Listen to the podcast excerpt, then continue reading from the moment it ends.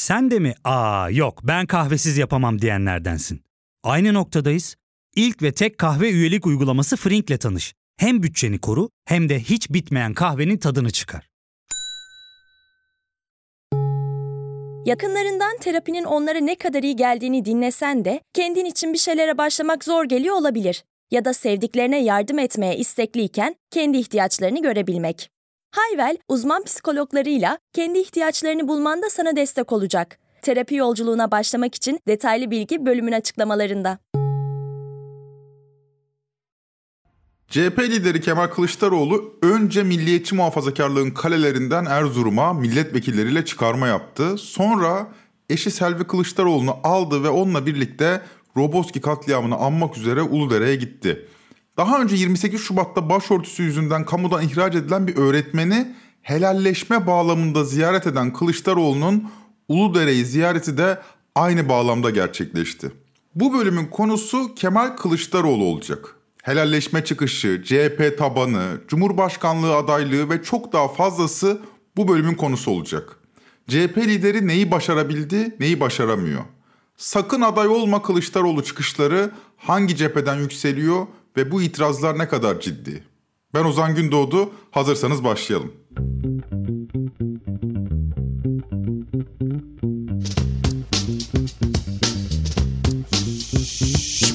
Cumhuriyet Halk Partisi 100 yıla merdiven dayamış, sadece Türkiye'nin en köklü partisi değil, aynı zamanda dünyanın da en eski partilerinden biri. Parti, Anadolu ve Rumeli Müdafaa Hukuk Cemiyetlerinin bir siyasi partiye dönüşme kararıyla birlikte kuruluyor. Kuruluş tarihi 9 Eylül 1923 yani Cumhuriyet'ten de eski. İlk adı Halk Fırkası. Sonra halkın başına Cumhuriyet de ekleniyor. 1935'te de fırka ifadesi partiye dönüşüyor. Biri Mustafa Kemal Atatürk, diğeri İsmet İnönü toplamda 7 genel başkan görüyor parti. Son 12 yıldır genel başkanı ise bildiğiniz gibi Kemal Kılıçdaroğlu. Onun bu 12 yıllık genel başkanlık yolculuğunu anlamak için genel başkan olmadan önceki yıllarına isterseniz şöyle bir göz atalım ve hafıza tazeleyelim. Siyasete girmeden önce ne yapıyordu? Siyasete ne zaman girdi? Nasıl bir üslubu vardı? Onu parlatan gelişmeler nelerdi? Gelin beraber mini bir tura çıkalım. Diğer CHP liderlerinden farklı olarak bürokrat kökenliydi Kılıçdaroğlu. 1971 yılında başladığı hesap uzmanlığı kariyerine 1983'e kadar devam etmiş, ardından Maliye Bakanlığı Gelirler Genel Müdür Yardımcılığına kadar yükselmişti. Televizyon ekranlarına da ilk kez bu sıfatla 1990 yılında Uğur Dündar'ın programına çıktı. Maliye ve Gümrük Bakanlığı Gelirler Genel Müdür Yardımcısı Sayın Kemal Kılıçdaroğlu araştırmamızı birlikte izledik efendim. Evet. Ve gördük ki aradaki fark devamlı olarak kasada kalıyor. Evet. Bu durumda hem biz tüketici olarak hem de devlet uğradığı zararı nasıl telafi edebilir efendim? Efendim e, devletin ve tüketicinin uğradığı zararı telafi etmesi için e, tüketicinin mutlaka yapmış olduğu alışveriş karşında fiş alırken mut oranına bakması gerekiyor öncelikle. Gelirler Genel Müdür Yardımcılığından Bağkur Genel Müdürlüğü'ne uzanan bürokrasi kariyeri SSK Genel Müdürlüğü'nde son buluyor. 1999 yılında emekliye ayrılıyor ve böylece Kılıçdaroğlu'nun siyasi kariyeri başlıyor. Bir süre Vatandaşın Vergisini Koruma Derneği'nin genel başkanlığını yürüten Kılıçdaroğlu 2002 yılında CHP'den İstanbul Milletvekili olarak meclise giriyor. Siyasi kariyerinin bu yıllarında aktüel siyasetin tartışmalarına pek girmiyor ve onu daha çok teknik komisyonlarda görüyoruz. Zaten Kılıçdaroğlu'nun siyasete girerken hedefi de bu.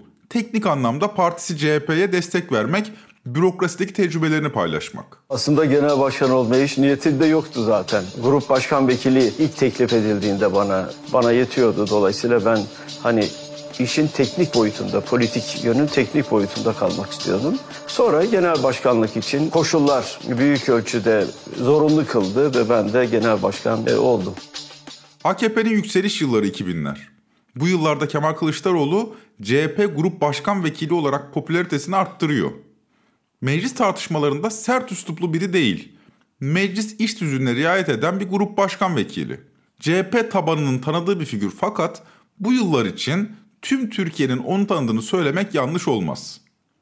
Tüm Türkiye'de geniş kitleler onu 2000'li yılların ikinci yarısında tanımaya başlayacak. O yıllarda Kılıçdaroğlu'nun yolsuzluklara ilişkin açıkladığı belgeler gündeme bomba gibi düşüyor. Belgelerle konuştuğu için, üstelik iddiaları da çok ciddi olduğu için o yıllarda bu belgeler çok ses getiriyor.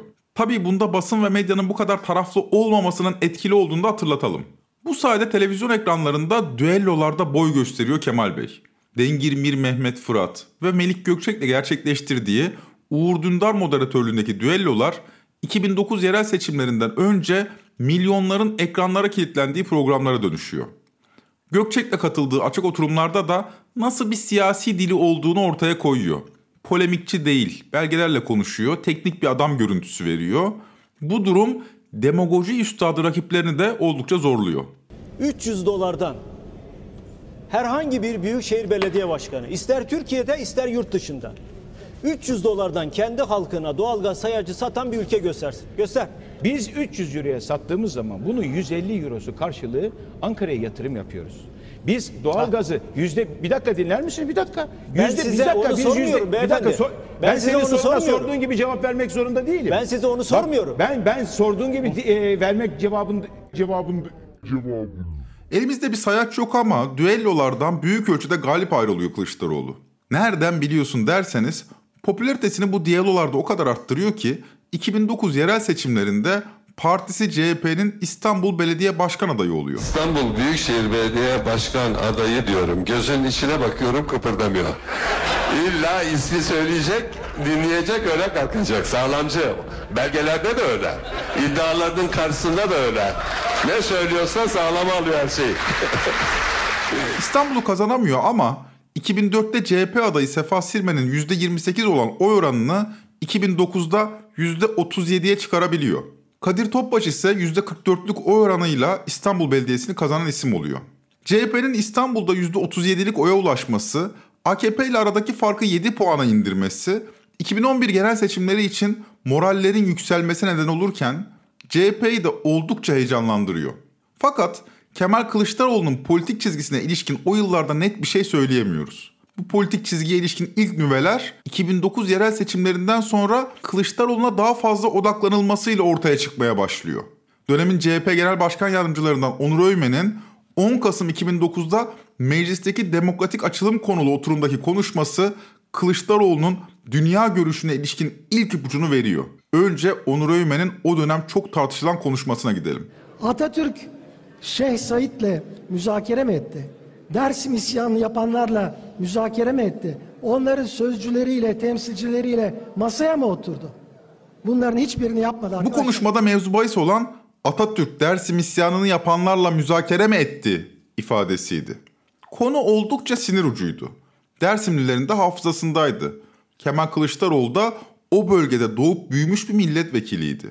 Onur Öymen'in bu açıklaması partinin Tunceli örgütünde kopmalara neden oldu. Bunun üzerine Kemal Kılıçdaroğlu Tunceli'ye giderek burada partililerle görüştü ve yerel gazetelere şu demeci verdi. Sayın Öymen'in yaptığı konuşmada Dersim isyanına vurgu yapması, PKK terör örgütü ile Dersim isyanı arasındaki bağlantıyı kurmak istemesi çoğu çevrede gerçekten ciddi tepkiler yaratmıştır. Elbette o dönemde yanlışlar hatalar olmuştur. Ama bunu günümüze taşıyıp o olayları kaşımak doğru değildir. Yara kanamıştır. Bu süreçte yapılması gereken tepkileri dikkate almaktır. Tepkileri dikkate alması gereken Sayın Onur Öymen'dir ve gereğini yapmak zorundadır. Gereğini yaptığı zaman hem CHP'yi hem de CHP'deki parlamenterleri ve CHP'lileri rahatlatmış olacaktır.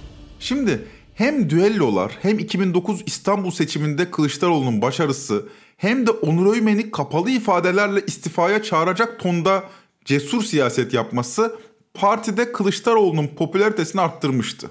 Partinin 7 yıllık milletvekili olan Kılıçdaroğlu o zamana kadar hep teknik konularla gündeme geliyordu.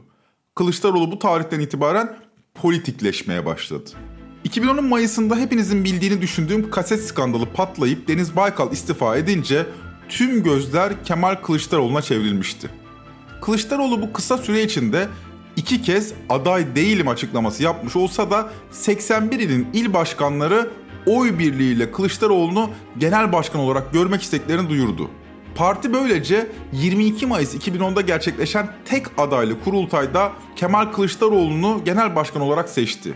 Bir liderlik kariyerinin başlangıcı için oldukça zorlu bir doğumdu bu. CHP gibi zorlu bir partiyi böyle bir doğum yarasıyla yönetmek de hayli zordu. Kılıçdaroğlu genel başkan olmamış, deyim yerindeyse genel başkanlık koltuğu üzerine düşmüştü.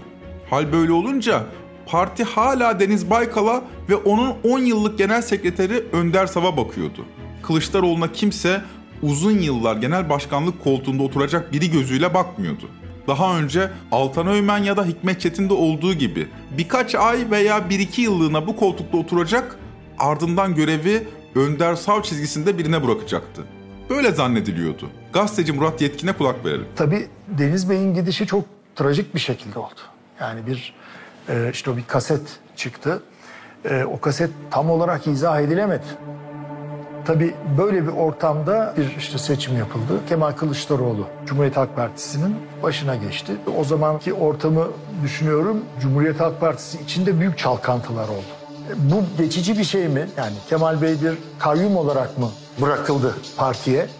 E, dönecek mi? O yüzden herkes bir gözüyle Deniz Bey'e bakıyor, bir gözüyle Önder Bey'e bakıyor filan yani böyle bir durum var. İşte Kılıçdaroğlu'nun liderlik yolculuğu böylece başladı. Genel başkanlığının ilk yıllarından itibaren kaset komplosunun yarattığı liderlik krizini aşmak için parti içi mücadeleye girişti. Bu da Kılıçdaroğlu'nun siyasi kariyerine özel bir durum kazandırdı.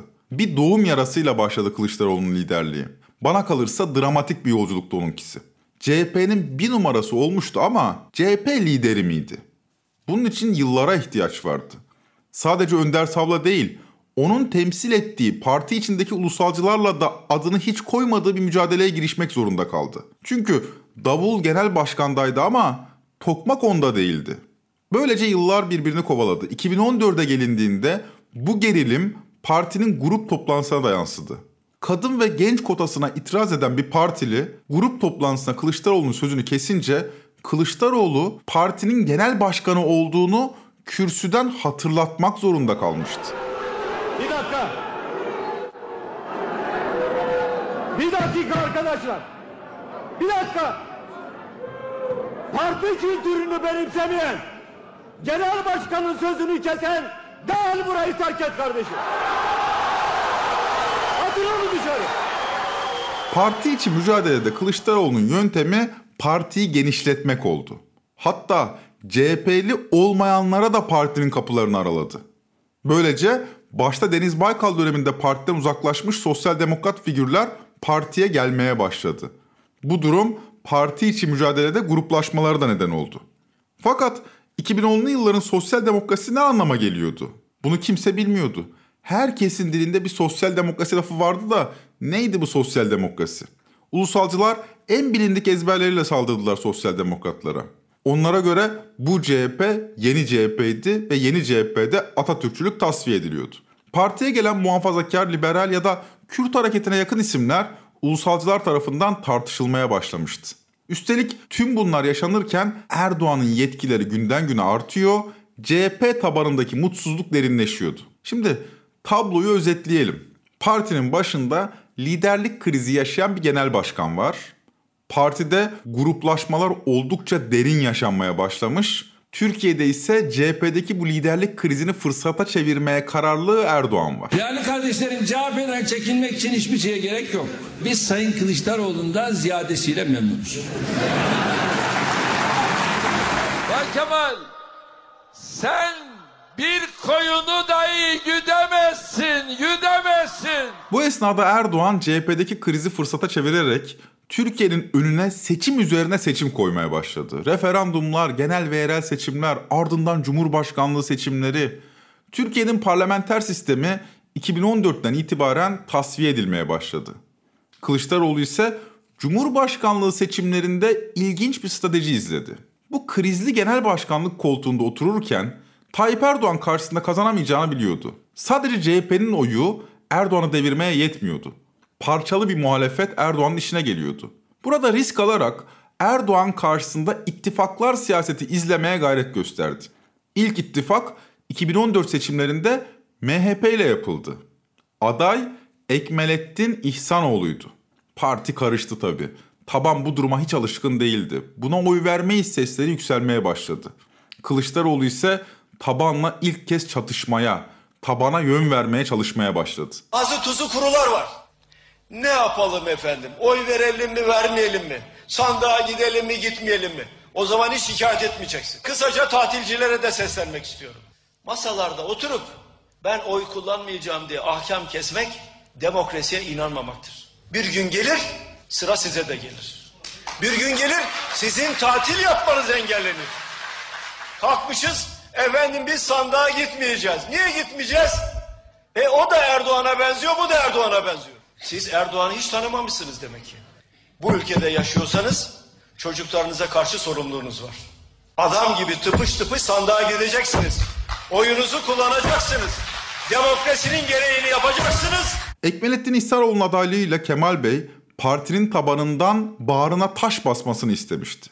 Karşılığında ise Erdoğan'ı göndermeyi vaat ediyordu. Fakat Erdoğan yine kazanmıştı. Parti seçimden hemen sonra olağanüstü kurultaya gitti. Bu sefer karşısına Muharrem İnce çıkmıştı. İttifaklar olmadan Erdoğan'ı göndermenin mümkün olmadığına inanıyordu Kılıçdaroğlu. Bunun için parti örgütünü ve parti tabanını ittifaklar siyasetine hazırlamak gerektiğini de biliyordu. Bu nedenle genel başkanlık koltuğundaki yeri sağlamlaştıkça örgütü ve tabanı bu hedefe hazırlamaya çalıştı. Eylül 2014'te gerçekleşen olağanüstü kurultay Kılıçdaroğlu için tam bir kırılma oldu. Ekmelettin İhsanoğlu yenilmiş, partide olağanüstü kurultay için imzalar toplanmıştı. Kılıçdaroğlu bu kurultayda da parti tabanıyla gerilimli diyaloğunu sürdürmeye devam etti. Fakat ilginç biçimde artık Kılıçdaroğlu'nun ittifaklar siyasetine inanmaya başlayan delegelerin sayısı ortaya çıkmıştı. Kılıçdaroğlu yavaş yavaş CHP liderine dönüşüyordu. Olağanüstü kurultaydaki rakı masası çıkışı önemli bir dönemeci oluşturdu. Ya fark ettin mi? Biz en çok kahveye para harcıyoruz. Yok abi, bundan sonra günde bir. Aa, sen Frink kullanmıyor musun? Nasıl yani? Yani kahvenden kısmına gerek yok. Frink'e üye olursan aylık sadece 1200 TL'ye istediğin çeşit kahveyi istediğin kadar içebilirsin. Günlük 40 TL'ye sınırsız kahve mi yani? Çok iyiymiş. Aynen. Hatta şu anda 200 TL'lik bir indirim kodu da var. E hadi hemen indirip üye ol da bu fırsatı kaçırma.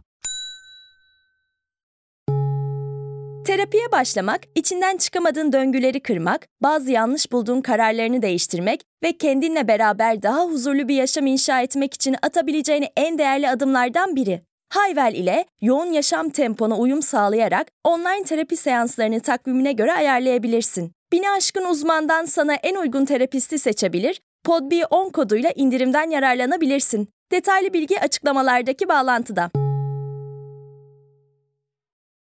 Diyorlar ki Cumhuriyet Halk Partisi elitist bir parti. Elit olmak ayrı, elitist olmak ayrı. Elitlere yani seçkinlere saygım var. Aydındır bunlar. Otururlar konuşurlar. Düşüncelerini topluma aktarırlar ve toplumu aydınlatırlar. Ama bir de elitistler var. Rakı safralarında Türkiye'yi kurtarırlar. Bunlardan partiyi temizleyeceğim. Herkes çok iyi bilsin. Bana çalışan adam lazım. Rakı sofralarında konuşan adam değil. Kılıçdaroğlu partiyi Erdoğan rejiminden kurtulmaya odaklamıştı. Erdoğan'ın tehlikeli yükselişinin her ne olursa olsun durdurulması gerektiğini, bunu yapabilecek tek partinin de CHP olduğunu düşünüyordu. 7 Haziran 2015'te AKP tek başına iktidar olma şansını kaybettiğinde Kılıçdaroğlu Davutoğlu'nun başında olduğu AKP ile koalisyon yapmaya bile hazırdı. 15 Temmuz 2016'daki darbe girişiminden sonra ülkenin yaşadığı olağanüstü hal sürecinde partiyi korumak birinci öncelik haline gelmişti. İktidar ülkenin içinden geçtiği o hal sürecinde CHP'ye güçlü bir taarruza girişmiş, partinin genel başkan yardımcısı ve milletvekili Enis Berberoğlu'nu hapse attırmıştı. Kılıçdaroğlu bu süreçte aldığı adalet yürüyüşü kararıyla CHP genel başkanlığından CHP liderliğine terfi edecekti. 2010'da başlayan liderlik krizi 2017'de böylece çözüldü. Partinin örgütü de tabanı da adalet yürüyüşünde Kılıçdaroğlu'nun arkasında yürüdü. Kılıçdaroğlu durumu farkındaydı. Bundan sonra çok daha cesur adımlar atabilecek güçteydi.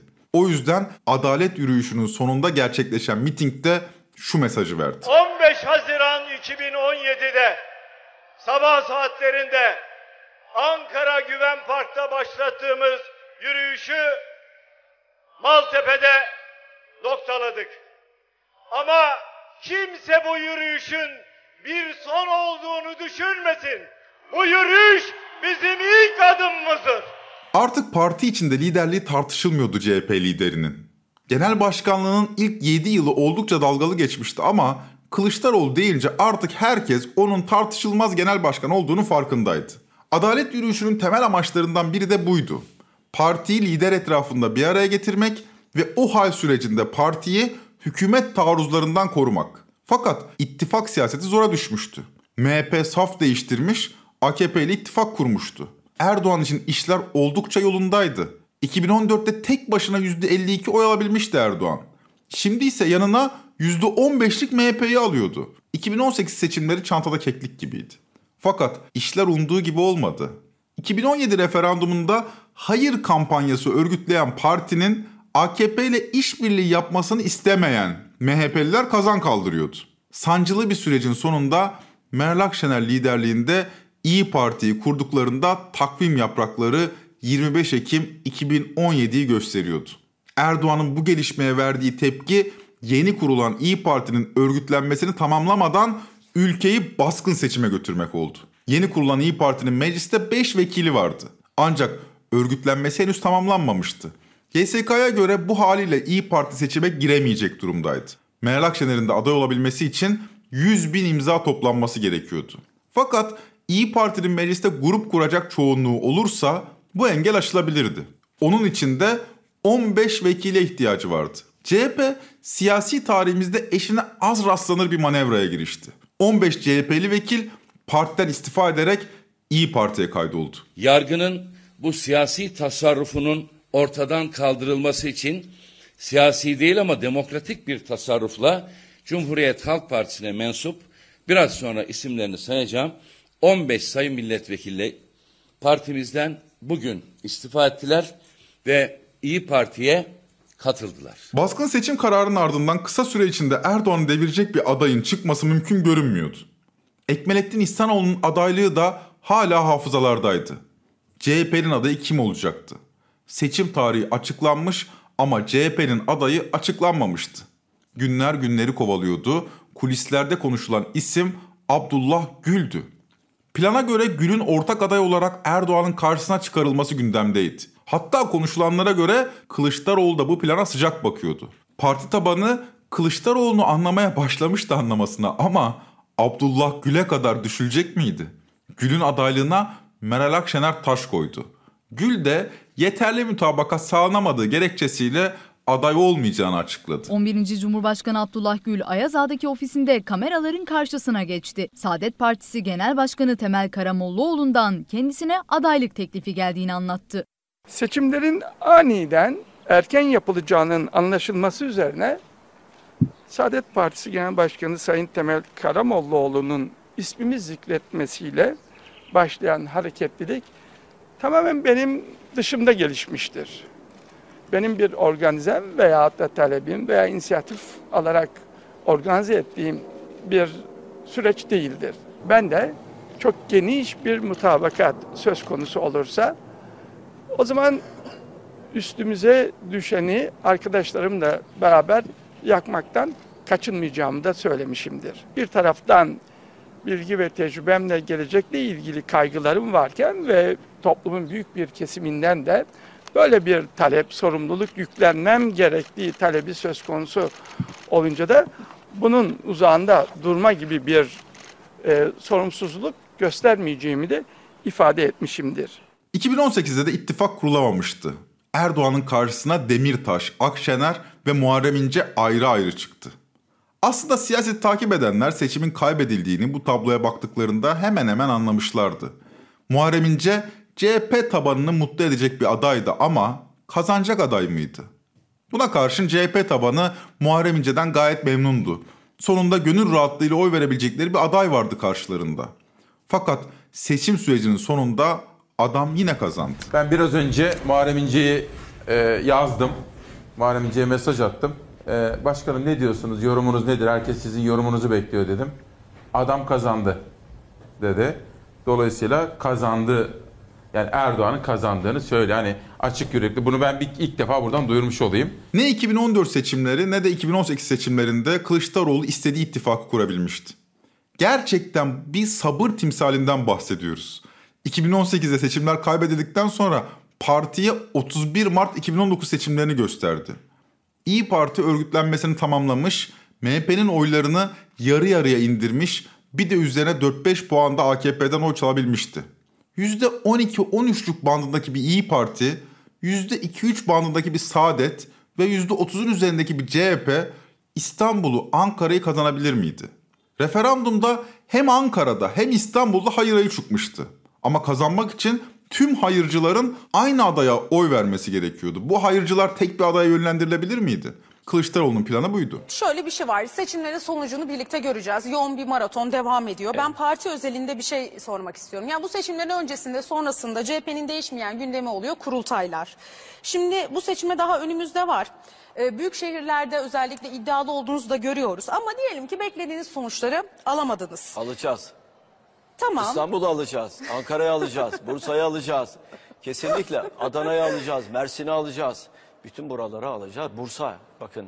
Bütün bunları alacağız. Tabii. Bütün bunları biz Bugün- görüyoruz. Bugün formunuzdasınız. Evet. Öyle ama ya ben gerçeği söylüyorum sizlere. Plan harfiyen tuttu. Bursa kıl payıyla kaçtı ama Türkiye'nin %65'i Millet İttifaklığı belediyeler tarafından yönetilmeye başladı. Muhalefet bu seçimler sayesinde iki yeni lider adayı kazandı. Mansur Yavaş ve Ekrem İmamoğlu. Moral üstünlük artık tümüyle muhalefetteydi. Çünkü Erdoğan İstanbul'da teklerse Türkiye'de tökezleyeceğini biliyordu. Siyaset yapmanın, bu yolla iktidara gelmenin, başarılı olmanın ilk şartı İstanbul'da güçlü bir şekilde var olmaktır. İstanbul'da yoksanız ülkenin kalanında ne yaparsanız yapın başarıya ulaşamazsınız. Bizim seyri siyasetimizde de İstanbul adeta amiral gemisi mahiyetinde bir öneme sahip olmuştur. Unutmayınız, İstanbul'da teklersek Türkiye'de tökezleriz.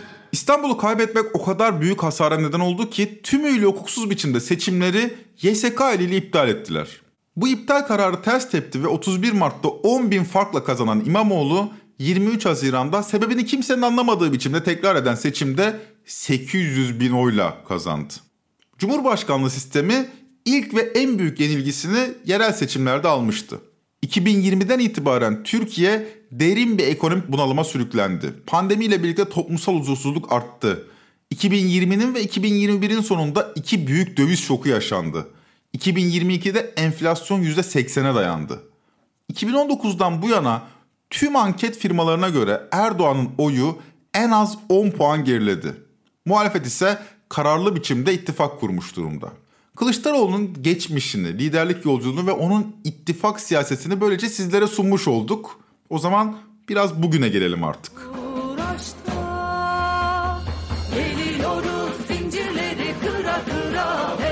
An itibariyle Türkiye siyasetinde Erdoğan savunmada, Kılıçdaroğlu ise taarruzda. Şimdilik görünen o ki Erdoğan kaybeden pozisyonda. Fakat bu kaybetme durumu biraz da ekonomik krizden kaynaklanıyor. Kılıçdaroğlu altılı masayı bir araya getirdi fakat bu masa yeni bir paradigma inşa edemedi. Ne demek o açıklayayım. Kılıçdaroğlu'nun kurduğu oyuna göre Türkiye'de toplumsal hareketlilik demokrasi talebi etrafında bir araya gelmeliydi. Fakat toplum kesimleri ekonomik krize odaklanmış durumda. Bu nedenle altılı masanın rakibi Erdoğan değil, ekonomik kriz dersek yanlış olmaz. Çünkü seçimi ya altılı masanın adayı kazanacak ya da ekonomik kriz. Erdoğan'ın bu tabloda kazanma şansı yok. Bu dediğim size biraz tuhaf gelebilir. İzin verin açıklayayım. Altılı masanın adayı kazanırsa o aday milyonlarca insanı demokrasi talebi etrafında Cumhuriyet'in ikinci yüzyılına taşıyacak. Sosyal kamplaşmanın önüne geçmeye çalışan, yeniden bir aradalık duygusunu aşılayan yeni bir kimlik etrafında bir araya gelinecek.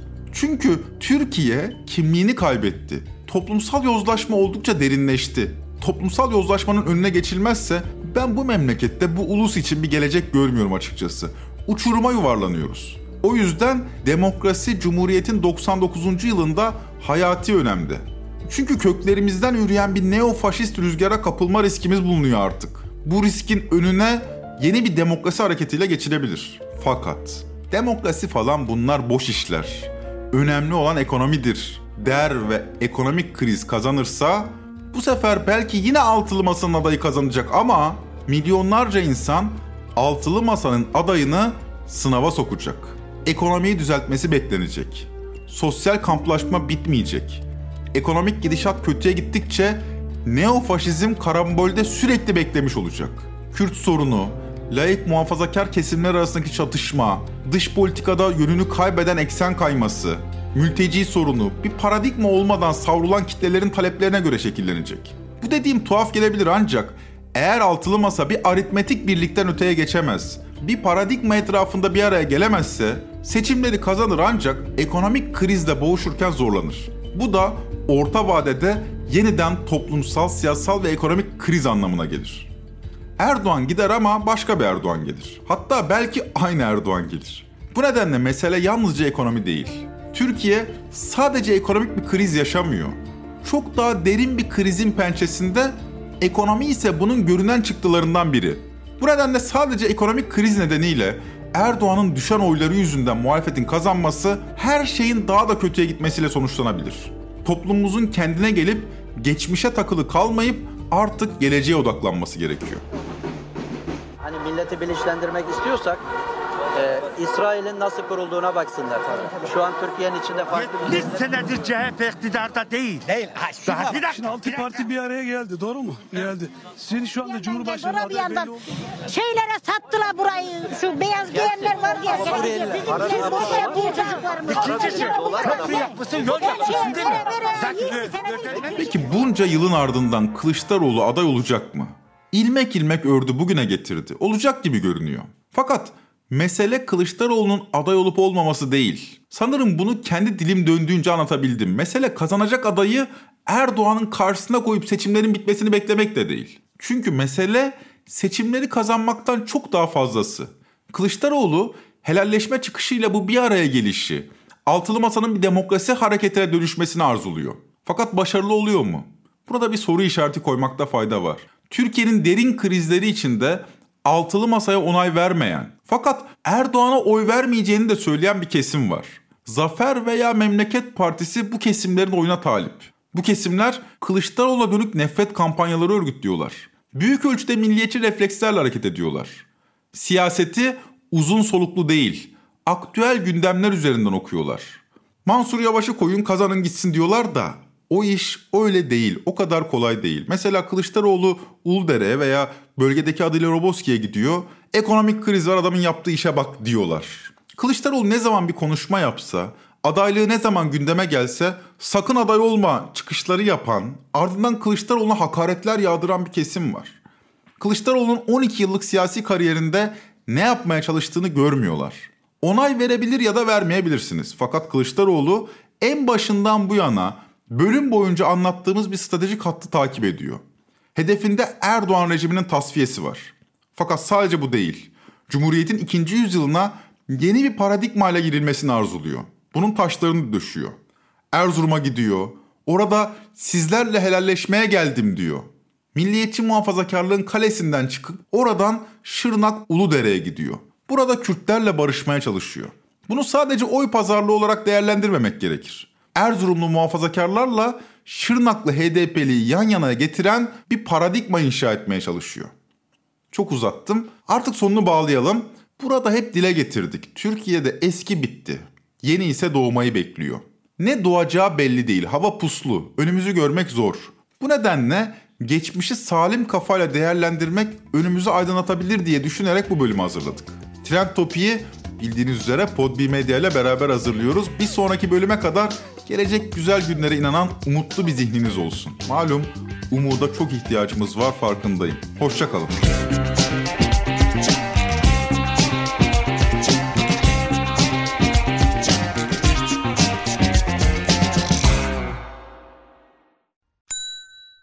İlk ve tek kahve üyelik uygulaması Frink, 46 ildeki 500'den fazla noktada seni bekliyor. Açıklamadaki kodu girerek sana özel 200 TL'lik indirimden faydalanmayı unutma. Hadi sen de Frink üyeliğini başlat, kahven hiç bitmesin. Hem bugününe hem yarınına katacaklarıyla terapi yolculuğuna ve daha iyi hissetmeye bugün Hayvel ile başla. Açıklamadaki linkten Hayvel'i indir, ücretsiz tanışma görüşmelerinin ardından bütçene uygun seans paketini seç ve terapi yolculuğuna başla.